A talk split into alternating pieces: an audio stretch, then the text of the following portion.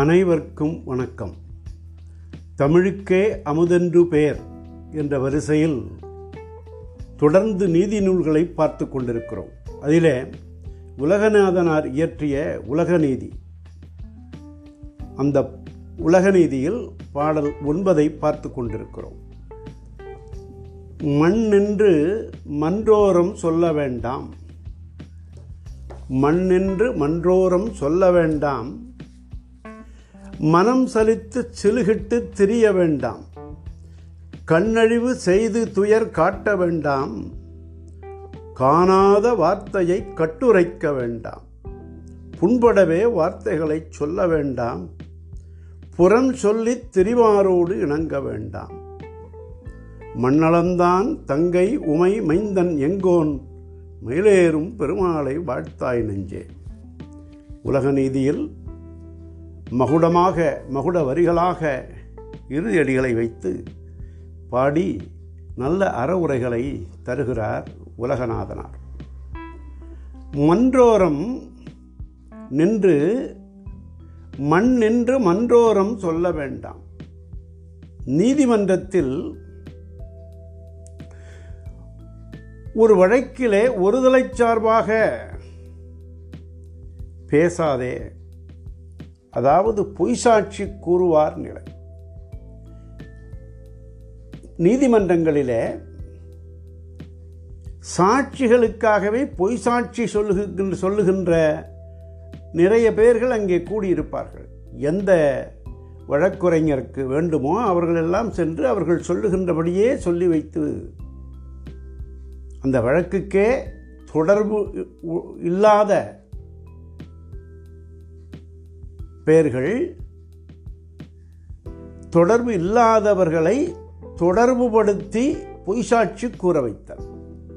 இது இன்றைக்கும் எல்லா நீதிமன்றங்களிலும் நடக்கிறது. ஆனாலும் சாட்சி என்ற ஒன்று மிக இன்றியமையாதது ஆனதனாலே அதை எப்படி கொள்கிறார்கள் என்பது தெரியவில்லை. ஆனால் இந்த பொய்சாட்சி கூறுபவருடைய நிலை எப்படி ஆகும் என்பதை உணர்ந்துதான் மண் என்று மன்றோரம் சொல்ல வேண்டாம் என்கிறார் உலகநீதியார்.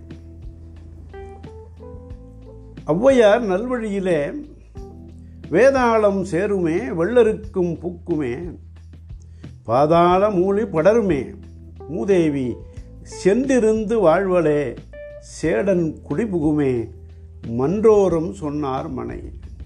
நல்ல பாடல். இந்த பாடலிலே அப்படி பொய்சாட்சி சொல்பவர்களுக்கும் பொய்சாட்சி சொல்ல வைப்பவர்களுக்கும் என்ன நேரும் என்பதை அவர்கள் மனையிலே வீட்டிலே எல்லாம் பாழ்பட்டு போகும் என்பதை உணர்த்துகிறார் அவ்வையார். இந்த மன்றோரம் சொல்பவர்க்கு இதெல்லாம் தெரிய வேண்டும் என்பதற்காக வேதாளம் சேருமே பேய் குடிபுகும் அவங்க வீட்டில், வெள்ளருக்கு பூக்குமே எருக்கு முளைக்கக்கூடாது, வீட்டில் எருக்கு முளைக்கவே கூடாது, பாதாள மூலி படருமே, பாதாள மூலின்னா சப்பாத்தி களி, அந்த வீடு பாழ்மனை ஆகிவிடும் என்பதை குறிக்கின்றார். மூதேவி சென்றிருந்து வாழ்வலே, தூய்மை இல்லாத இடத்தில் திருமகள் வரமாட்டாள் அல்லவா, அவளுக்கு பதிலாக மூதேவி மூத்த தேவி சென்றிருந்து அங்கே குடிபுகுவாள். சேடன் பாம்புகள் குடிபுகும். இதெல்லாம் எங்கேன்னா பொய்சாட்சிஷனருடைய வீட்டிலே இவையெல்லாம் நிகழும். அதனாலே மன்றோரம் சொல்ல வேண்டாம். நடுநிலையோடு ஆராய்ந்து முடிவு செய்ய வேண்டும் என்பதைத்தான் இப்படி வலியுறுத்துகின்றார். மனம் சலித்து சிலுகிட்டு திரிய வேண்டாம். சிலர் வாழ்க்கையில் எதற்கெடுத்தாலும் சலித்துக் கொள்வர். என்னத்தை செஞ்சு என்னத்தை தேட. பழம்பெரும் நடிகர் எண்ணத்தை கண்ணையா இந்த இடத்தில் நினைவுக்கு உங்களுக்கு வரலாம். தானும் சலித்து கொண்டு அதை முன்னிட்டு பிறரோடு எதற்கெடுத்தாலும் சண்டை போடுகின்ற காட்சியையும் சில இடங்களிலே பார்க்கிறோம். யாராவது தவறு இடித்துவிட்டால் நடக்கும்போதோ அல்லது பேருந்தில் ஏறும் பொழுதோ, பெருமை மாடே உனக்கு கண் தெரியவில்லையா என்பார். உடனே அவருக்கு சினம் வந்து யாரை பார்த்து எருமை மாடுன்னு சொல்கிற, நடுத்தவர்களை போறிய, நீ உரமாக போகிறது தானே. இப்படி வலுச்சண்டைகள் எதுவும் நீ செய்யாதே, அது நல்ல பண்புடைமை இல்லை. மனம் சலிக்காமல் எல்லாம் இறைவன் செயல் என்று எண்ணி முயற்சி உடையாராக விளங்க வேண்டும் என்கிறார் உலகநீதி. மனம் சலித்து சிலுகிட்டு சொல்ல வேண்டாம். சிலுகிடுதல் என்ன? சண்டை போடுதல். அதனால்தான் மகாகவி பாரதி பாடினான், துன்பம் நெருங்கி வந்த போதும் நாம் சோர்ந்து விடல் ஆகாது பாப்பா என்றும் சோம்பல் மிக கெடுதி என்றும் பாடினான். அடுத்ததாக, கண்ணழிவு செய்து துயர் காட்ட வேண்டாம். இயல்பாக உன்னிடம் இருக்கும் அருக்குணத்தை கெடுத்துக்கொண்டு பிற உயிர்களுக்கு துன்பம் செய்யாதே. திருவள்ளுவர் அருளுடைமையில் கூறுகிறார், மண்ணுயிர் ஓம்பி அருள் ஆழ்வார்க்கு இல்லென்ப தன்னுயிர் அஞ்சும் வினை.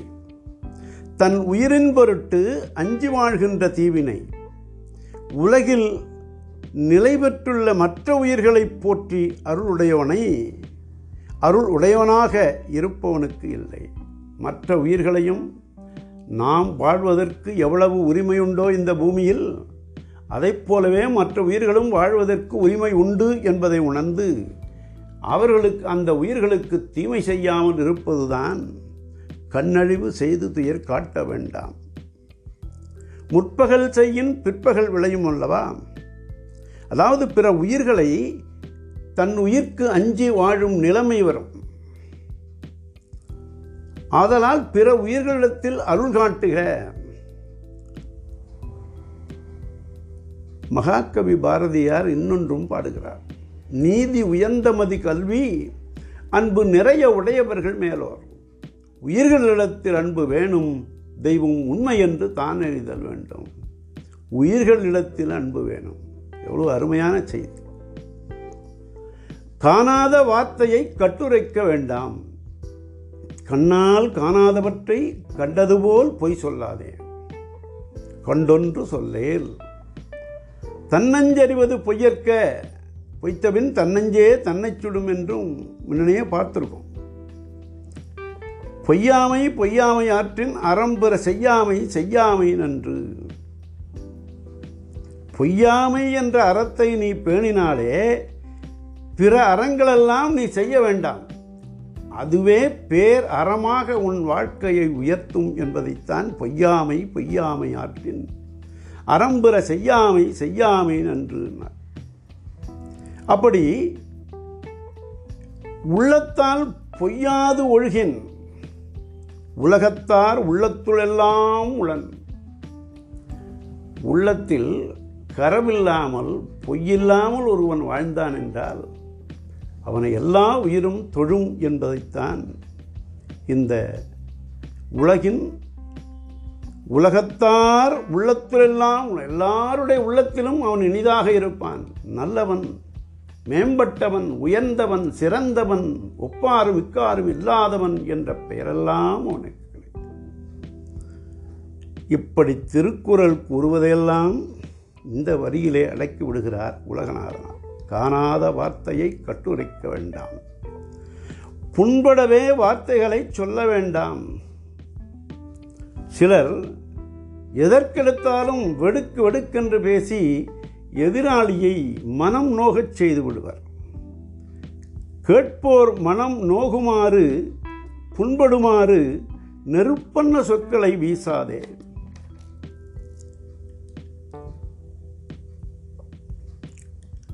தீய சொற்களை சொல்லவா நம் நாக்கு உள்ளது? இன்சொல் இனிதீன்றல் காண்பான் எவன்கொலோ வன்சொல் வழங்குவது. இன்சொலால் அன்று இருநீர் உயனுலகம் வன்சொலால் என்றும் மகிழாதே என்றும் இன்னொரு பாடலிலே பேசுகிறார்.